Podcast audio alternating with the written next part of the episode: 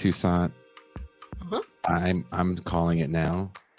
I don't think you're reading the book. I think you I think you're gonna try to read the intro 35 minutes before the show starts. I am not gonna do that. I look forward to reading a full book these days. Will Pascal read the whole book? No, Ooh. Pascal already has the cliff notes. Pascal will read the, read the last paragraph of every chapter. Or will he read the whole book? Oh, it's Steve Paxton's book. Um, we're talking to Steve Paxton on Saturday. But that's you're you're jumping the gun. We haven't even started the show.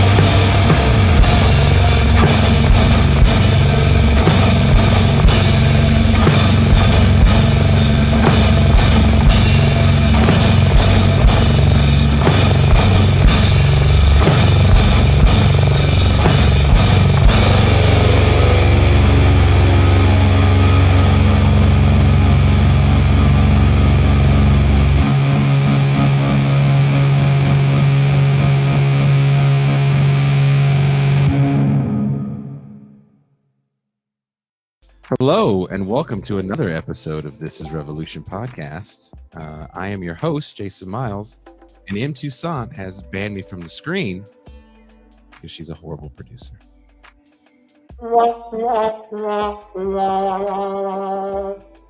I swear, there you are. Yeah. No messages, no in-show messages. It's look what you guys did. You ruined that whole thing. It's all you guys' fault. I just got here. Don't blame don't blame yourself. I'm blaming yourself. Good evening, everyone. I'm your host, Jason Miles, and welcome to another episode of This is Revolution Podcast. Thank you all for joining us this evening. Before we start, if you're new to the channel, please hit subscribe and don't forget to hit that notification bell so you are alerted whenever we go live. We're constantly adding cross streams with other channels and adding new shows. Also, I want to add I was a guest on Sublation Media's Fatal Dates with friend Susie Kleiman. It was fun and emotionally moving episode. So look for it on Sublation's YouTube channel. It should be dropping soon. And congratulations on 15 years of Yo Gabba Gabba.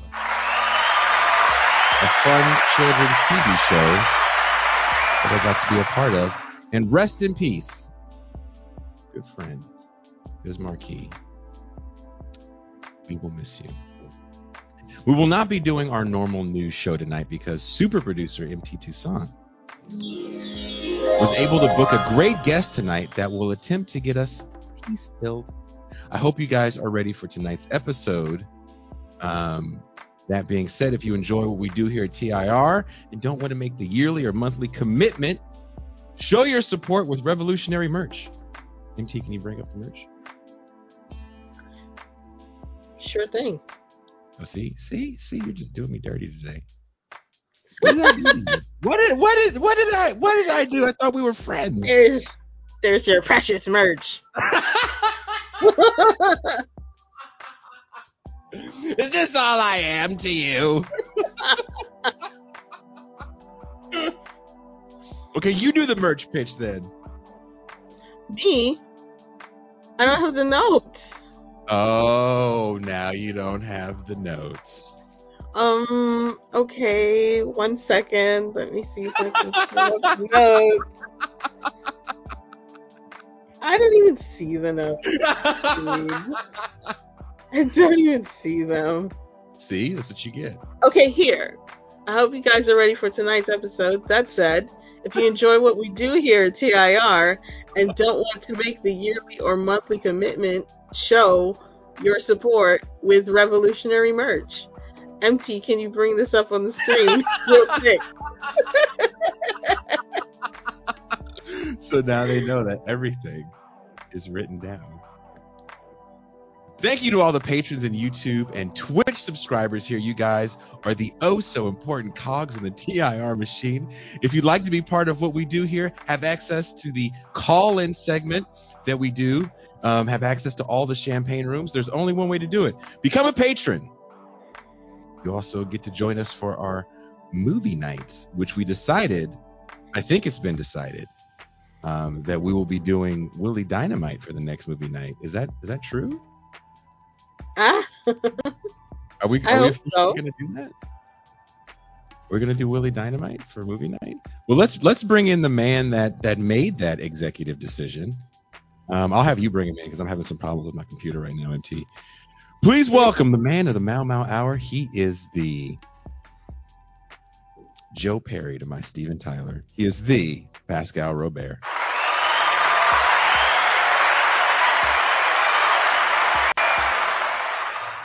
You're coming up with those names, buddy. You're coming up with those. I'm telling you. You don't disappoint. Peace and greetings to the chat, the audience, and Jason Miles. That is that is a deep cut right there. Only only real OGs know who I just mentioned. I haven't seen anybody mention it in the chat. Um, speaking of the the mighty Mount Rushmore of podcasters, that is, this is Revolution. He is everyone's favorite middle manager of the Deep State. MT, can you please bring in Deep State Kuba?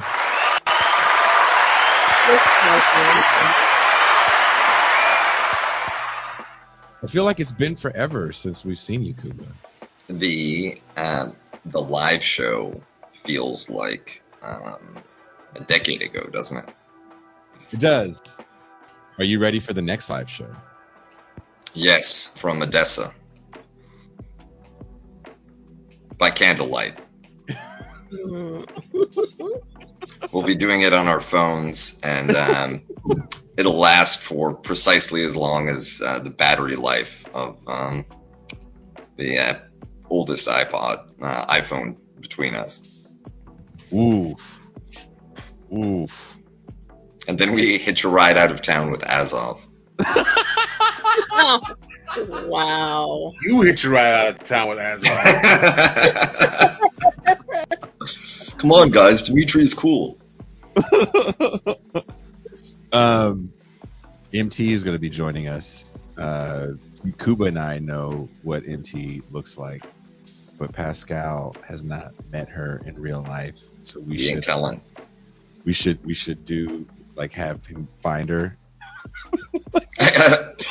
Police lineup style. Yeah, police lineup style. Have like five Asian women. Number three, step forward and try to. Number three, let's hear your uh, best merch pitch. Too smooth. That's not her. That's not her. Thank you. Appreciate that. That's that's gonna be the the game. Uh, Pascal find MT. That should be that I be knew we would go there. I knew we would go there. Someone says Someone Kuba looks in- like the white guy who says I have black. Who says he has black friends, but Ah. he does. Actually, my black friends told me never to say that. Good. Good black friends.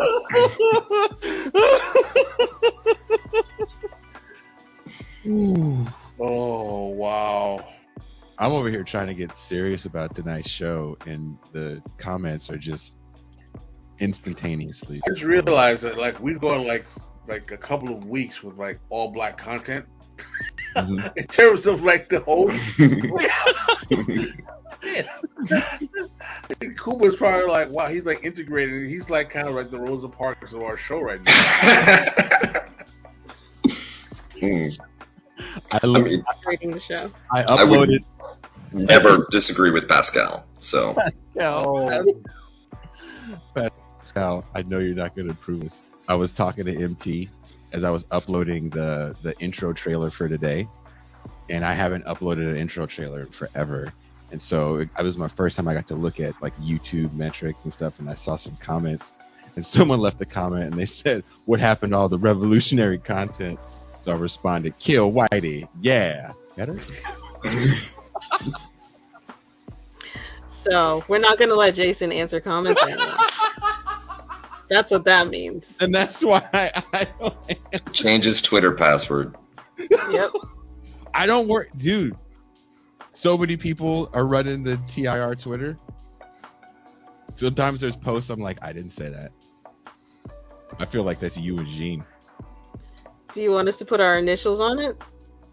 Ooh. A little bit of accountability. No, no, no, no. What you do is you have to include an emoji, and um, the skin tone is coded to the co-host. Okay. I feel like Gene is gonna be conflicted. Yeah. like Florida Well, I- Evans. Damn, damn, damn. Well, ask him what he uses in his personal life. I think Gene tries to use a tannish. Yeah, I think it's tannish too.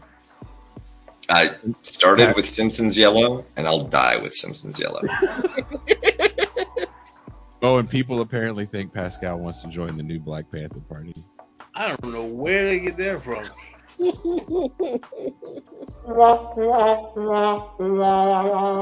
The only Leather gun he owns is the love gun. So The love gun? I don't want to know. Let's let's let's move past this. let's just go past this. You look great today, Pascal. By the way, you do, you do. Thank look you, good thank you, today. thank you. Very healthy, very healthy color. Yes, we've got new lighting, mic stands. We're doing, we're doing the thing. Take that, Briahna Joy Gray. Oh, Oh, We're gonna get you some, some more stands. We're gonna get you some more. Ooh, Maybe we'll get you Briahna some Joy. twinkle lights There you go, Briahna Joy. already. You called it. You're We're calling gonna it. get you some. Well, you some you know, they twinkle wanted more revolutionary content. lights. That's true. Gotta give the people what they want. Give them what they want. Intra left beef for no reason. Yes. Anyway, Pascal's Well, like, you're for the hell of it. all my opportunities to be on that woman's show. No, we're not.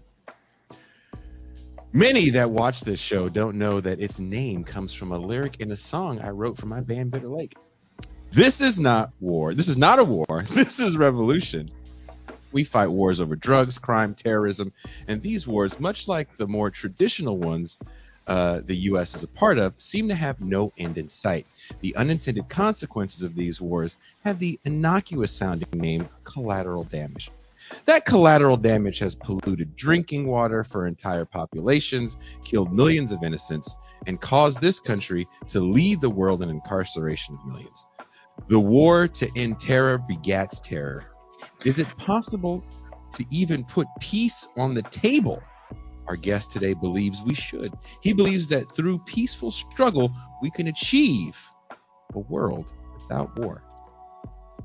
MT, can you play the intro video or do I have to play it? Um, I think I can play it. I've never played a video before. How do you play it? Oh, no, I have to play it. You have to play it. Okay.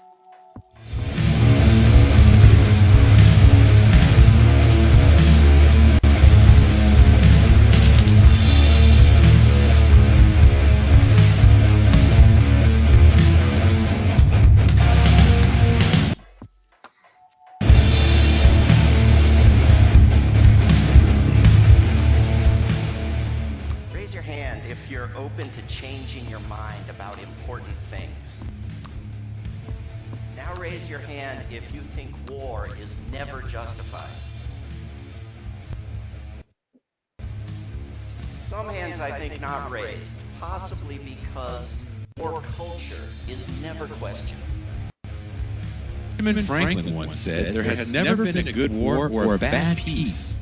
But, but it's perpetual war, much like capitalist realism, a ubiquitous part of life? We'll ask these questions and more. This is Revolution. Every person I've spoken to outside of Charlottesville who I've asked has had no idea that the reason a statue of Robert E. Lee is still standing in this town, albeit covered in black plastic, is because Virginia state law bans the removal of war monuments. And I have never met anyone anywhere who has even considered the idea of banning the removal of peace monuments. The hardest part would be finding a peace monument to remove.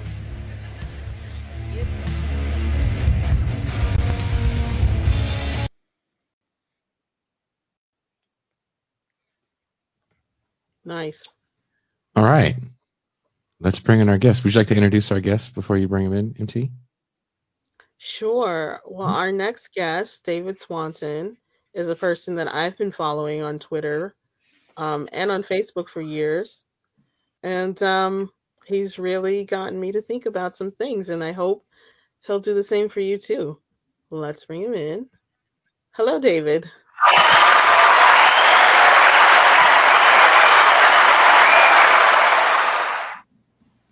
Hi, thanks for having me. Great video. Thanks for th- thank you thank you thank you for uh, for joining us today. We're really excited about the show today. Um, MT, did you want to start off with the first question? I actually wanted to start off real quick with this this quote somebody posted in the chat uh, before the show even started. So this is a quote from William S. Burroughs. This is a war universe, war all the time. That is its nature. There may be other universes based on all sorts of other principles, but ours seems to be based on war and games. Have you ever heard that quote before, David? I don't think I have. It's totally possible I've heard it and forgotten it, uh, but I dramatically disagree with it. Uh, I think it's Yeah. absolute nonsense. Uh, first of all, we don't know anything about the universe or even any other planets, just this one little rock. Uh, and virtually every species on it does not engage in war. It's just about ants and humans, although the ants are much more courageous uh, and glorious in their wars than the humans. Uh, and most humans have never been near any war. Uh, you know, we've been around for millions of years, uh, and we've pretty much resembled what we are now for hundreds of thousands of years. Uh, and it's not clear that was there was anything that you could call a war at all before about 10,000 years ago. Uh, and what it was was closer to a violent sport than to what war is now. And it was sporadic. It was here and there. You, you know, there's always some place with a war. There's always a million places without a war.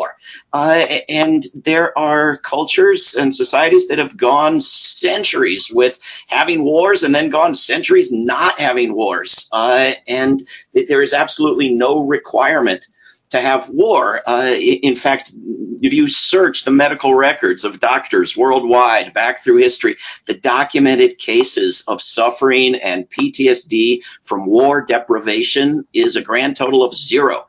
People do just fine deprived of war. In fact, most people who engage in war, even sitting in a trailer in Nevada and pushing a button and blowing up some people with a missile halfway around the world, they suffer.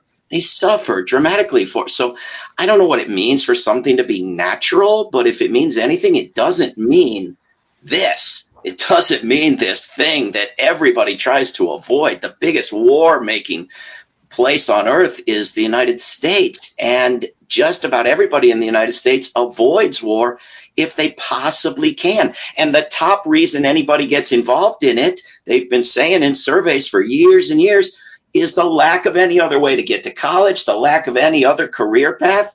You had 19 Congress members complain to Joe Biden that he was doing anything about student debt because that was bad for military recruitment. Got to keep them poor so you can force them into the military. I mean, if it was natural, why would you need a billion dollars a year for advertising it? If it was natural, it would just happen. Now, now I want to ask you about that. You recently wrote about that on your personal blog about the fact that uh, it was a big push from uh, Congress to make sure that student debt relief didn't go through. And now we're seeing uh, through the judicial system that there's been a kickback of, of student debt relief. And I haven't seen too much uh, mainstream media attention about it. In alternative media uh, places, uh, I definitely seen it. But can you expand on that a little bit more? about um, kind of the poverty draft, if you will. Well, there are obviously lots of interests opposed to ending student debt or making college free the way many countries do. Uh, and they include the bank's interest in making money.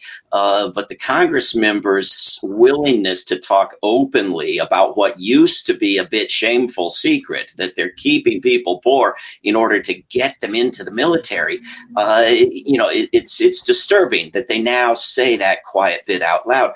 Uh, and, and it's and it's something that they've for years done without any shame when it comes to immigration. Oh, you want to be a citizen? Well, go in the military first. That'll make you a citizen. You know, this is this is a poverty draft. Doesn't mean that nobody rich ever goes into the military. Doesn't mean that people don't go into the military for completely different reasons. Doesn't mean people don't have 86 reasons all in a big jumble for why they go into the military. But the number one reason that people tell is the active duty members of the military have told people in polls for years and years is that they didn't have any other choice. They wanted money for college. They wanted a job. They wanted a career. There was nothing else they could do uh, in this country that is rolling in money unlimited money for wars, even other people's wars, more money for wars in Ukraine than for anything else uh, that this country does. Uh, and for billionaires, of course, oh, we need some more billionaires. There's plenty of money. Uh, but, you know, the, the notion that you can't make college free that that would be a reckless spending of money, that you can't end student debt. The, the one country on earth that has not ratified the Convention on the Rights of the Child, that treats children so horribly, uh, the, the, the one wealthy country on earth that makes it so hard to get an education, you know, the, the, the country on earth that is the major holdout on basic human rights treaties and runs around engaging in wars in the name of a rules based uh, order what does that mean unless it's you know we make the rules we give the orders? Uh, you know what about abiding by some of the rules that the world has created that you're holding out on as this rogue state because you know better? Uh, it, how is it better for kids not to be able to get an education? My you know it, i'm not going to be able to afford to send my kids to college. I'll be able to afford the airplane tickets to Canada or Europe so they can go to college. But but here, we're going to need some scholarships. David, I'd like to ask you a question, if you don't mind. Uh, do you think that the origins of war are connected directly to the modern nation state and how it's evolved within its hierarchies? Do you think that the, the, the, the actual way in which government has evolved is one of the contributing factors as to why war became a normative part of what societies and, and nations and empires developed over times as a means to settle their their their uh, disagreements? Oh, I mean, it depends what we count as war, right? Because, uh, you know, what little uh, groups of humans did for tens of thousands of years, uh, generally trying to scare each other off, uh, you know, resembles the mass slaughter of aerial bombing. Uh, not at all, you know. And I don't think even a, soldier in a war less than 100 years ago would recognize uh, a kid pushing a button and, and blowing people up with a missile on a video screen as war. Um, but if you count everything that's typically called war back through the millennia, uh, then obviously war long predates the, the modern nation state.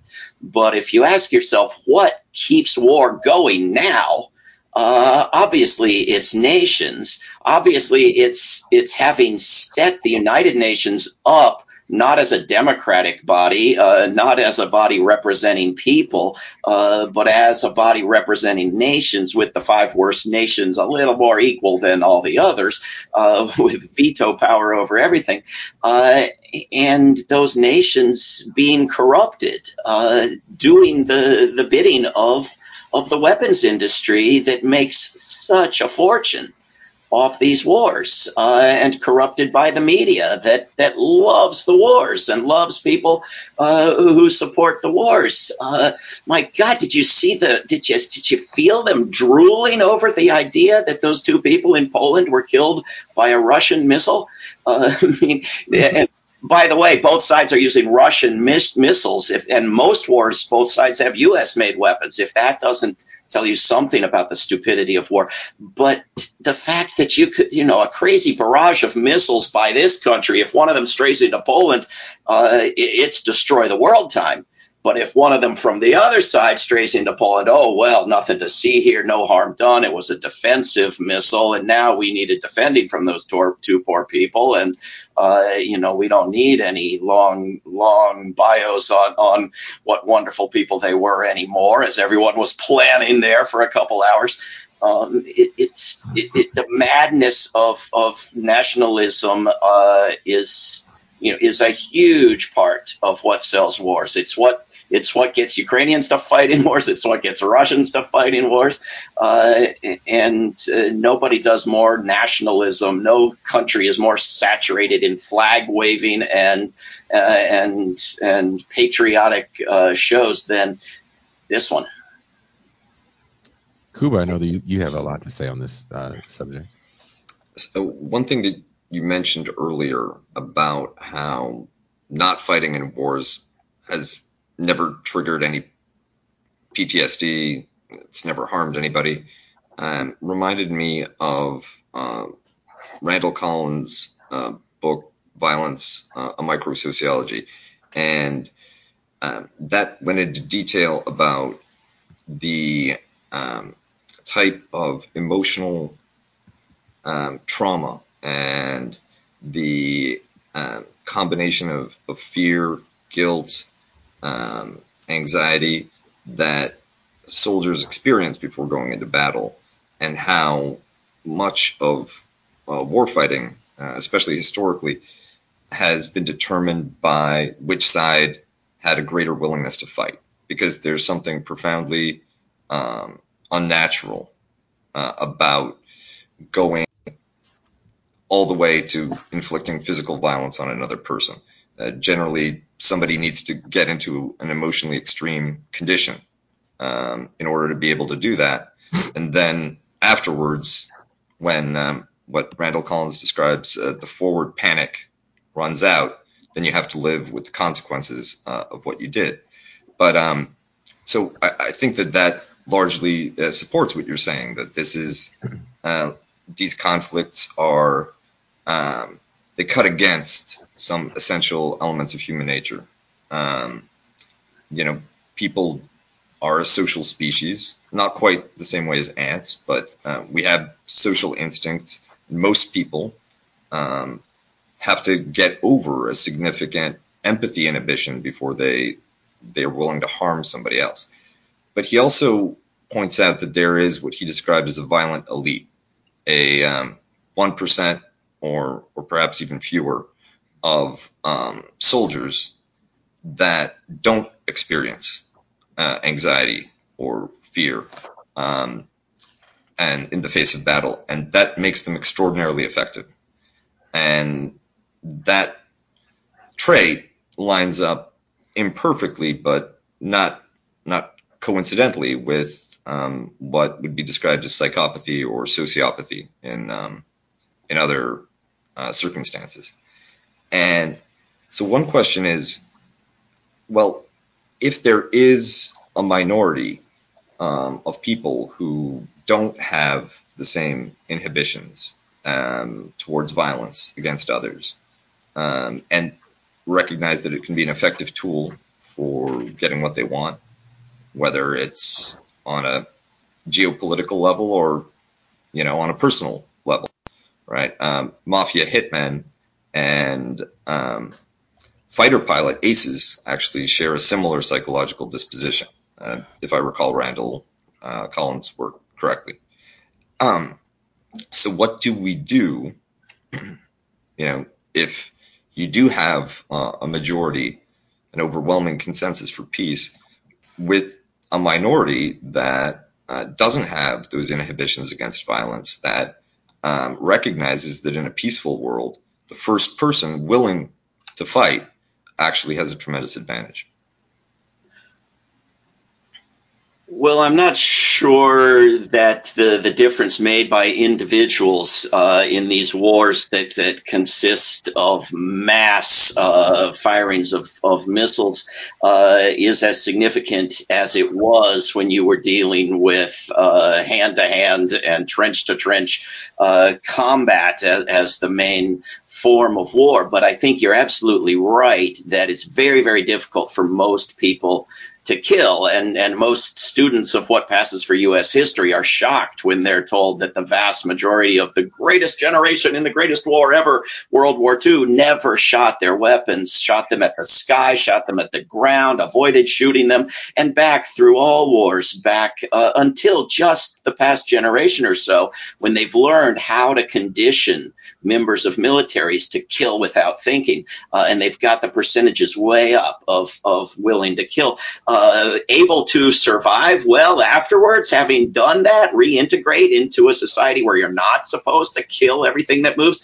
and not so much. Uh, I, I mean, you look at you look at the hundreds of thousands of Russians who've picked up and left rather than go into a war and who've been able to. Uh, whereas in Ukraine, the men can't get out and they're, they're, they're forced into war or prison. You know, this, what does this say about freedom, uh, in, Ukraine. But uh, I, I, think that, that that there's a very I mean, obviously, there's a danger, uh, and I've heard people advocate uh, this when they've started out with the, the, the question that you just gave in imagining that we can identify the sociopaths. We can identify who the psychopaths are and lock them up or kill them or disempower them or give them some si- sort of chemical injection. I know you didn't say anything remotely like this. a, friend, a friend of mine, a good friend of mine, a good liberal, progressive, uh, loving, decent friend of mine went went way off in this direction, uh, and I just want to you know point out that we do not know how to identify such people, and imagining we did would be uh, disastrous. Uh, what do we do though about the fact that there are such people? Well, we don't give power to individuals. We do democracy. Rather than bombing places in the name of democracy, we actually try it. Uh, we actually cease to give a single individual the nuclear power to destroy the world the power to make law, the power to unmake law, the power to start wars, uh, the power to take tens of billions of dollars of weapons that are sitting around at the Pentagon and send them somewhere and say, kill lots of people with these. Uh, no individual should have that power. And uh, the pretense that the Congress is much of a step away from the White House toward democracy uh, is is absolutely ridiculous. Uh, we we actually need to disempower uh, this wealthy elite, whether we think they're sociopaths or not, they're operating as a sociopathic institution. Uh, that, that has sociopathic tendencies, regardless of how good these people are when they when they get home from their job on Capitol Hill. Um, I, I, actually, that's uh, you. You mentioned the media before. Um, the you, you mentioned the arms manufacturers and the media. And uh, I think that one element of um, of you know uh, war one um, major requirement to get a uh, nominally democratic, but even even under an authoritarian system like in Russia, uh, to get a people on board um, with a conflict, you have to break down those barriers of empathy. You have to um, make people familiar with, even comfortable with violence, and um, have a way of dehumanizing, distancing the victims away from the, the feelings of compassion or sympathy that would get in the way of. Uh, and, and you can see that in warrior cultures, um, there's violent rites of initiation, um, like in Sparta, uh, you a boy didn't become a man until um, he murdered uh, a slave in this specific uh, type of guerrilla warfare exercise. Um, in some Mesoamerican cultures, uh, you had human sacrifice play that role of um, acclimating, you know, making people comfortable with violence and elevating what is normally abhorrent into something to be celebrated. Um, do you think that the media in the United States, especially, um, or and not just the news media, but um, if you think about uh, the role of sports in defining teams and in you know making people comfortable with physical aggression um, or uh, entertainment, plays a similar function with the American public, making them comfortable with war. Oh, no question whatsoever. Uh, and many of us have been screaming for decades why won't you show the victims? Why isn't this cell phone victim footage from a U.S. missile thousands of miles away as interesting as this cell phone victim footage from a, a racist cop killing somebody on a street in the U.S.? Why can't we see the victims? And finally, finally, finally, the media found a war where they want to show U.S. television and newspaper uh, consumers the victims. They happen to look different from the victims of most wars. They're Ukrainians, uh, but it's a good thing, right? To finally see and hear stories of some of the victims of war. If people can expand from that to an understanding that all the wars have victims, and that in fact Ukraine isn't anywhere near the top uh, 10 list of wars in, in counting the victims uh, these days. Uh, you know, I it, it, here in, in Charlottesville, we had three football players murdered uh, the other day, and everybody was horrified. And I'm glad, 100% glad. They should be horrified.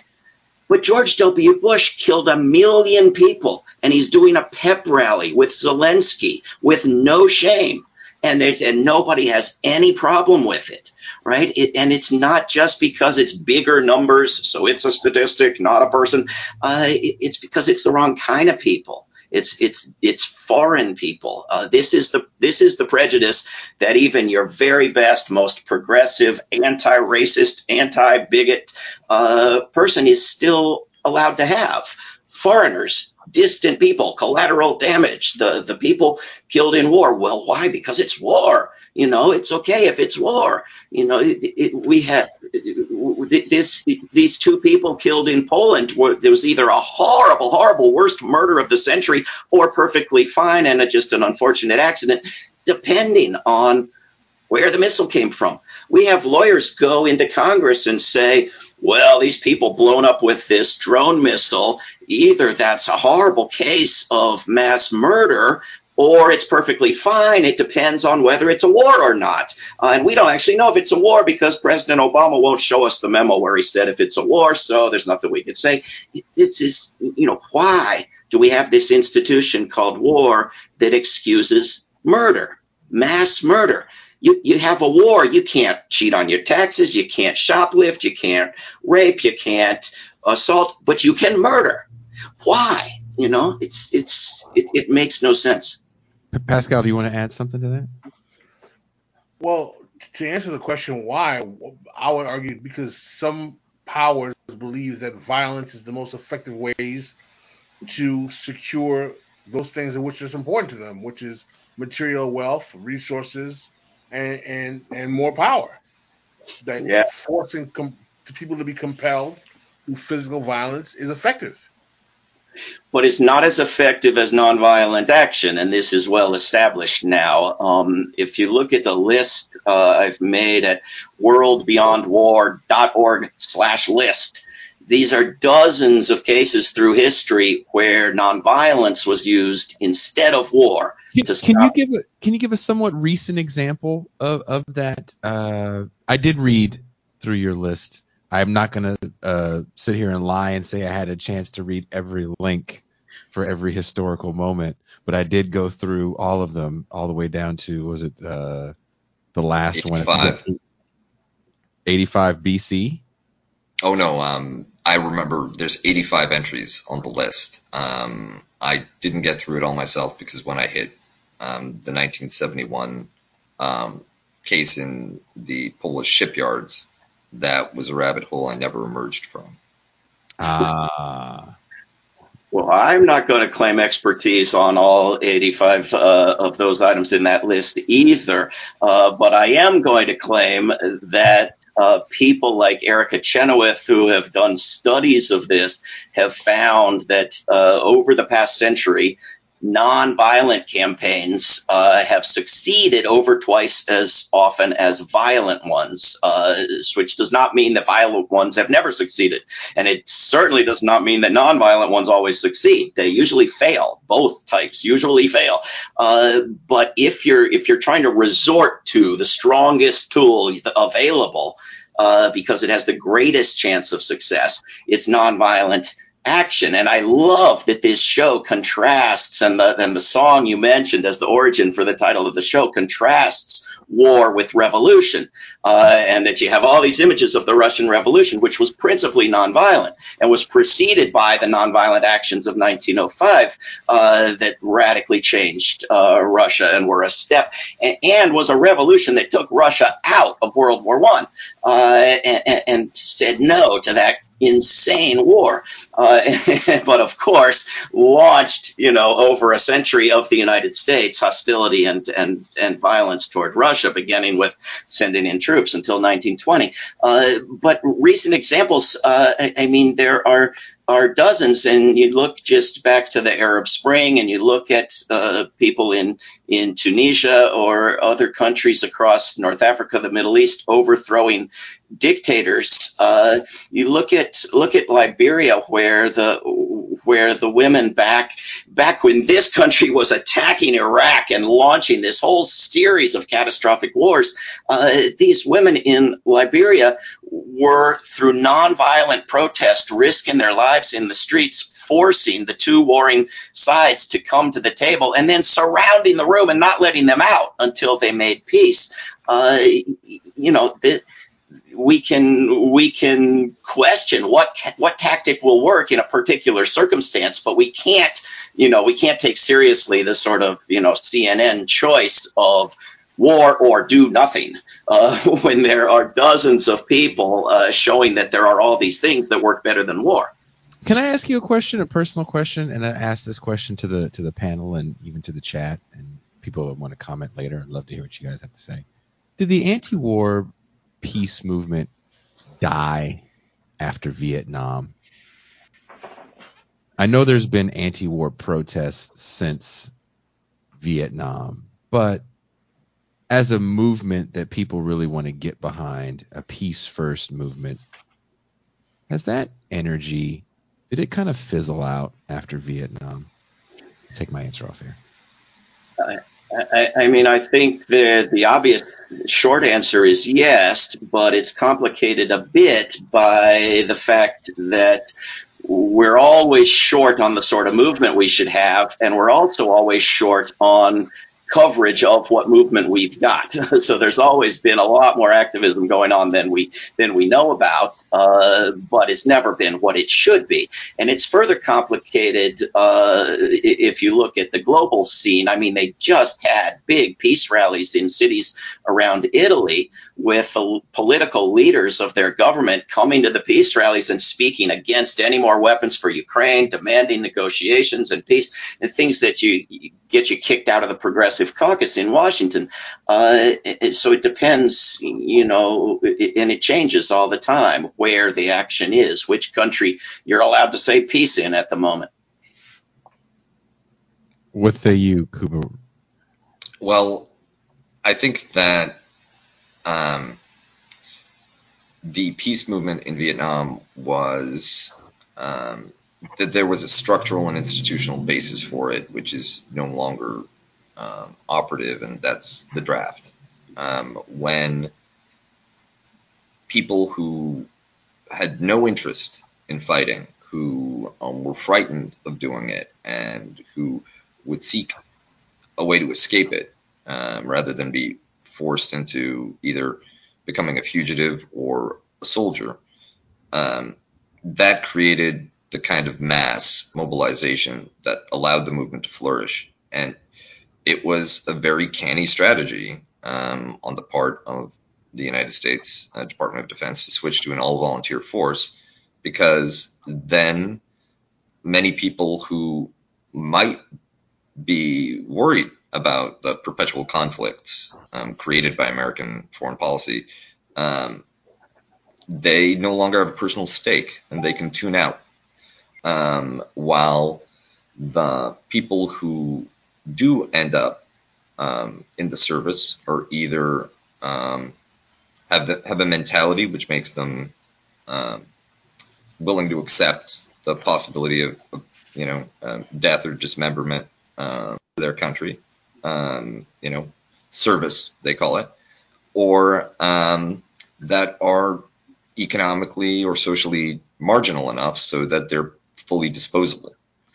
And when you have kind of insulated the rest of society from the consequences of your war fighting, it's hard to get a peace movement going, especially when um, the combination of everyone's indebtedness, um, high cost of um, medicine, high cost of education, means that um, for the working class, especially, um, you don't even have a lot of time or headspace to engage with things that are fun and pleasant and nurturing, let alone the dismal hellscape that is um, politics and international relations. Pascal. Um, I would. oh, I'm sorry. Tucson. Oh no, no, go ahead, Tucson. I'm sorry. Okay. I would add to that also. Um, apparently, the number of families that are bearing the brunt of these fatalities and these wars is increasingly small. It's the same families over and over. Uh, there was a time when everyone knew somebody who was involved in the war or who was enlisted or, or, or something, and that's not the case anymore. I don't know anyone who's in the military anymore. Um, you know, I had a cousin who was in the military, but he left, and now, of all the people I know, no one. Um, I will also add that there's no real press coverage of peace movements. Um, wasn't there a huge uh, a huge protest in the 90s against war? I believe it was the 2000s against. Uh, 2000s. I mean, the there were protests War. against both Iraq wars, but um, in 2003 they were significantly larger than the ones around um, Desert Storm. I mean, I was taught that in the 60s, um, the news showed everything. And then they learned from that. Uh, the powers that be decided we're not going to show this stuff anymore. So they don't show coffins, they don't show protests. And protesters do- too get bottled up in those free speech zones. That was one of the, the great innovations of the George W. Bush administration. Very true. Very true. Pascal? Yeah, uh, I actually agree with Kuba that the uh, the end of the draft was a significant death knell for uh, the Vietnam War protest era, and I think that the period in which the United States did not engage in war after Vietnam because of the moral consciousness of loss that so plagued the country. There was a time period I'm old enough to remember where some people believed that the United States would never go to war again after Vietnam because it was such a major cataclysm to the consciousness of the country. But I would also argue that after 9/11, the the concept of perpetual war was very much in the psyche of the American American people. But there was a very significant anti-war movement. You had Code Pink. There were people that were protesting, and I would actually say that the anti-war movement after 9/11 was killed very effectively by the presidency of Barack Obama because his illusion of hope and change was a very convincing means of getting people to believe that he was going to offer some kind of alteration to the normal machinations of American military and the, and the functioning of the American military industrial complex. And they were wrong. He was as, as belligerent as Bush. And I think that one of the worst consequences of his presidency is that it neutralized any kind of real war, anti-war effort at all. I mean, and can we also bring this conversation down to the domestic level as well? I, also, that's why I wanted to bring that up in the opening statements. I think when we use the terminology of war, it doesn't just stop at the international level with uh, drone bombings. I mean, we've seen drone assassinations uh, here domestically uh, as well. We have an extremely militarized police force throughout the country, even in much smaller municipalities that don't have anywhere near the the crime threat of of major metropolitan cities, but still you see the flak jacketed police, the uh, the battering ram tank like vehicles that they have. Uh, a few years ago, uh, when I was still in West Oakland, there was a, a, group of women. I believe they still have an organization called Moms for Housing that had commandeered vacant housing that was owned by a multinational corporation. It was vacant for for some time, and they were living in it with children. They were doing uh, a news drop on Democracy Now, which comes on at about 4, 5 a.m. our time on the West Coast. And they had to immediately get taken out of the studio because the police had come there with the battering ram tank like vehicle to expel unarmed women and their infant children out of a home. And it was because of so much national media attention that eventually the corporation sold the home to the the city of Oakland, um, who who let the moms uh, uh, stay in there. But there's something to be said about war on drugs, on crime, hell, even on poverty. What say you about the verbiage, the acceptable verbiage of war, and how we can we accept it into the psyche? Can I just piggyback um, sure. one other observation? there. Um, after 9/11, there was a debate um, about whether to treat um, the attack on the Twin Towers as a criminal matter rather than an act of war. Mm-hmm. Um, that it would actually send a stronger message to um, work uh, to reduce um, Osama bin Laden, Al Qaeda, the perpetrators, to you know criminals murderers uh, rather than elevating them to warriors. And that it would also mean that the tools at your disposal would be those of law enforcement, you know, investigation, Interpol, um, right? Maybe let's say European law enforcement rather than the American version, which is war by a different name. Um, so is is that um, like with that distinction between um, like civil criminal procedure and war fighting, where violence is is the single tactic, uh, is that something that could be useful, right? Like we respond to violence as a crime, not as uh, a symmetrical uh, war conflict. Can I piggyback off your piggyback? It's a totem pole now. Mm-hmm. It's a totem, totem pole, pole now. Uh, I just want to say I don't believe I, I don't know what war has actually been officially declared uh, since since Vietnam. That's supposed to be an act of Congress, and so far these conflicts have been classified as conflicts and not wars. Yeah, so that goes to the verbiage question as well. There has not been a declaration of war actually since World War II in the United States government. Uh, not not Vietnam. That's not what the the Gulf of Tonkin resolution was. It was a sleazy, sneaky maneuver.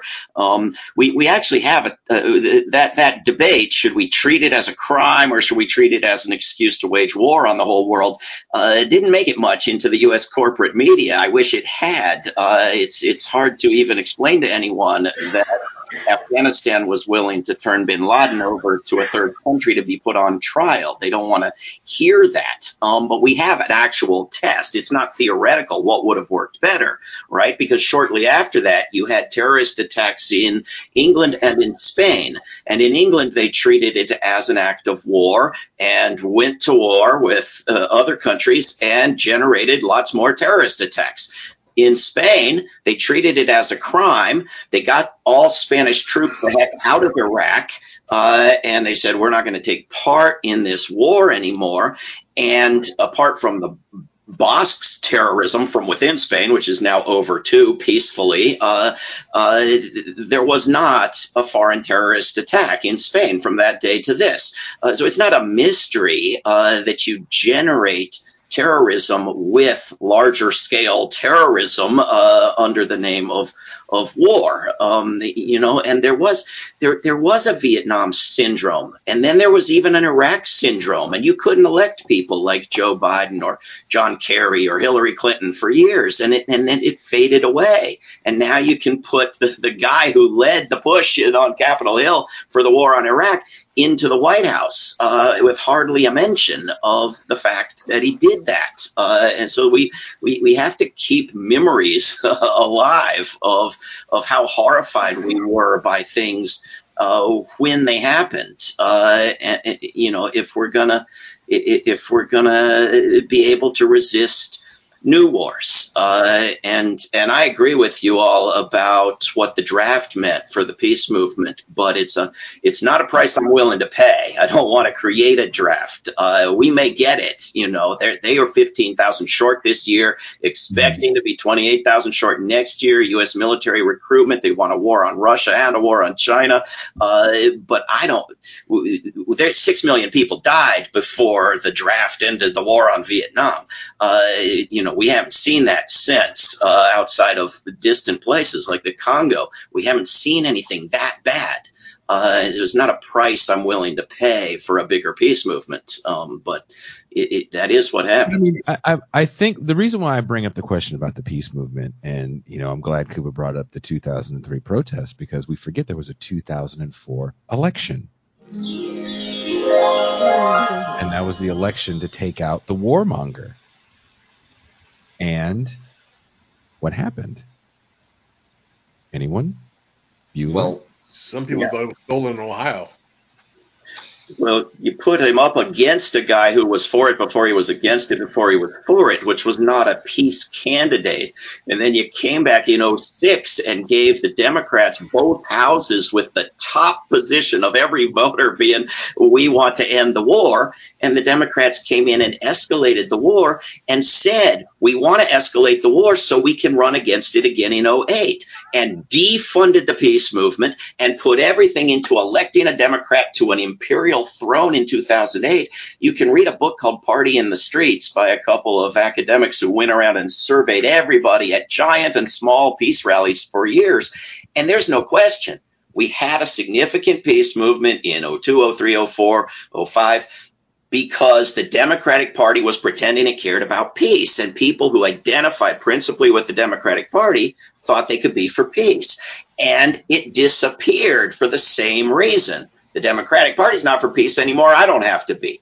Uh, and so if we had had people who were for peace first and the political party thing was secondary, we would have had more lasting power uh, for a peace movement. Uh, do you think that there could be progress made on the cultural front um, that isn't depending on um, political leadership, where um, the kind of um, media consumption, the kind of media diet that primes uh, Americans to um, valorize conflict, um, to um, normalize violence, uh, to make that distinction between Americans and foreigners in terms of the value of human life, to uh, conflate uh, a metaphysical good and evil with uh, the sides of, uh, of a conflict, you know, with us or against us. Um, how could you deprogram the culture? And would that be a place to get started that would rely less on electoralism and on political elites? When nobody ever voted themselves the right to vote. Activism has always changed the world far more than than uh, voting alone. There is no question. Uh, we need to share videos like this one, and papers, and books, and uh, and artwork, and music. We need to reclaim peace holidays. Uh, Veterans Day didn't start out as Veterans Day. It started out as a peace holiday and was transformed in a, into a war holiday after the destruction of Korea. Uh, if you go to peacealmanac.org, you find uh, something significant on it each of the 365 days, including numerous holidays to reclaim and recreate. Uh, and Uh, you know, I, I see people in the chat saying, should, you know, weapons dealers be allowed to fund campaigns? Well, they shouldn't be allowed to secretly pay sports leagues to celebrate militaries before games.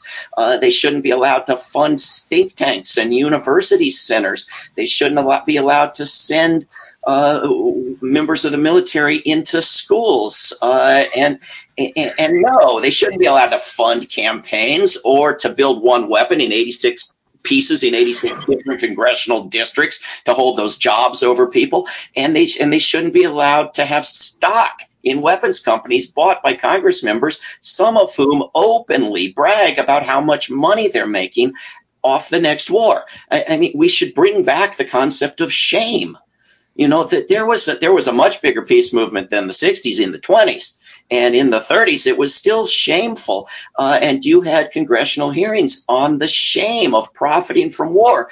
It, it, people would laugh at the very idea now. Uh, so yeah we have to work on changing people's minds but it's not a difficult thing. If you can get to if you can talk to somebody for an hour you can dramatically change their minds because most people don't know basic facts uh, about militarism and about the, the the unique role of the United States in global militarism. You know, they don't know that 80% of the weapons are coming from the U.S., that 90% of the foreign military bases are U.S., that the U.S. is the biggest arms dealer to the dictatorships it claims to oppose, that it wages more wars than anybody else, that, that no other country does, that the U.S. has given more free weapons to Ukraine than Russia's entire military budget. Nobody, you know, nobody knows basic facts, and, and so it's not hard to to start changing their thinking if you just get to talk to them for a, a little bit. Well, thank you very much, David, for joining us for this uh, this hour. That is David Swanson. Wherever you're watching the show, there are links in the description to read David's work. Will you be joining us in the champagne room? Will there be champagne? yes. of a sort. That's where you go um, to speak your mind and not get canceled. Yep. Yep. Yeah. Yep. So you can say everything you said with like an F bomb on the back. The uh, free speech is the champagne. Ah, Kuba. Uh-huh. Kuba. God damn it, Man Kuba. is a poet. I would give you a hug right now if you were in front of me. He's a poet. Hoping if if you're wearing pants. I mean, if you have pants on, Never. Never. The bing dang is bing banging. I wanted to say that um, you know, we we're all aware of the we're all on the internet. We're all aware of the concept of red pilling. I was hoping today to maybe peace pill the chat and the panel. How do you think we did? I don't know. Well, you didn't know that was my goal. I snuck you in. what do I always say, MT? This shit is chess, not checkers. Hey. So Great. Even though I'm a Swede. What does that mean?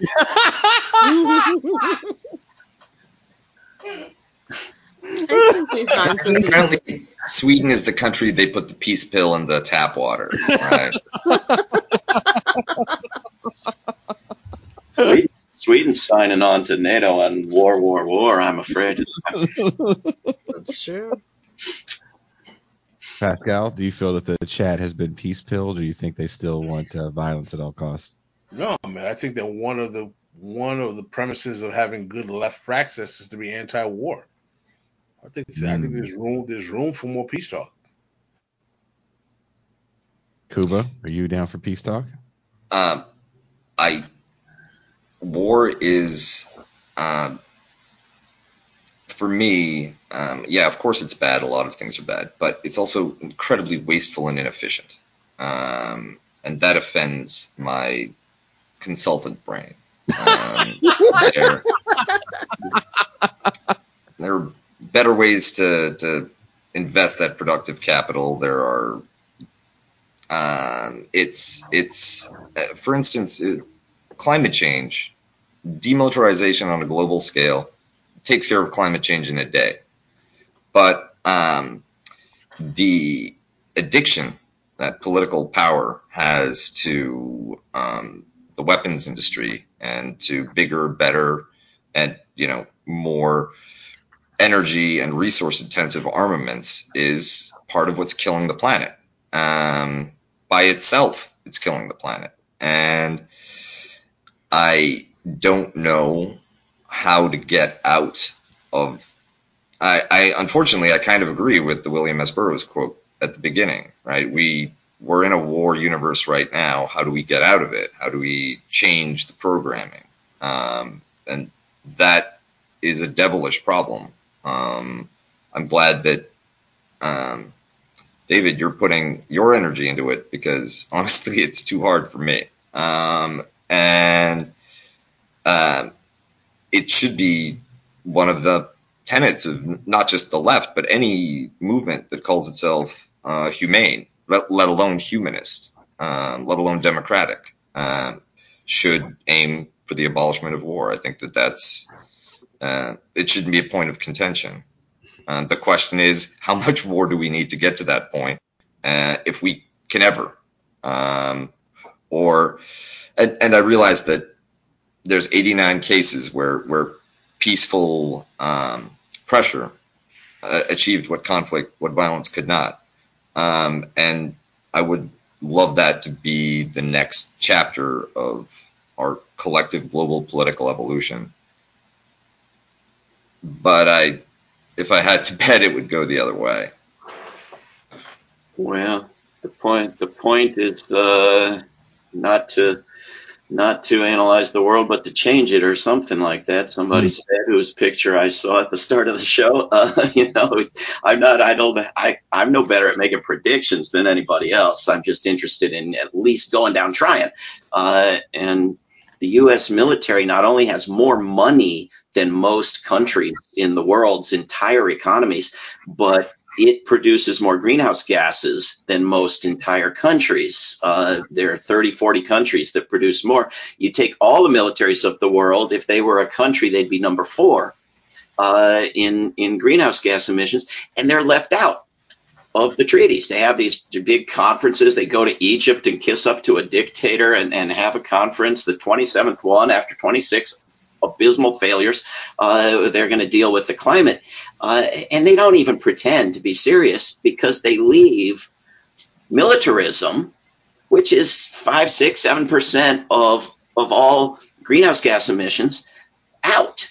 You know, free pass. You can we can pretend that the militaries are destroying a different planet, like we got two of them. You know, um, on top of that, the money it's not just you know it's not just a side issue the money the money kills vastly more people than the wars and that's going to be true uh, until the wars go nuclear uh, because you can take little fractions of the money that's being spent on these wars and transform the world you can end starvation on the whole planet for 30 billion dollars a year and that's just like one ukraine weapons bill out of congress you know, it's 3% of the trillion dollars that the U.S. puts into militarism every year, just the U.S. Right? You can, the, the Green New Deal, the wildest dreams of advocates for a Green New Deal don't approach 20% of the military budget. You know? Mm-hmm. Uh, and the Green New Deal pays for itself. It's a money maker, you know, but it, not a world destroyer. So, so the money is, is absolutely central to it all the sinews of war are endless money. Mm. Well, on that depressing note, I'll be on Movie Night Extravaganza tomorrow talking about Bulworth with Forrest and Conan and friends. Good movie. and we, oh, we'll see you guys in the champagne room. Should we turn the calls on, MT? Um, yeah, I think people have things they want to say. Okay. Do you want to listen to them? Um, if they make it quick, how about that? We're gonna do a quick champagne room. That's we have we all of us except for Kuba have a lot of reading to do for tomorrow for Saturday. Right.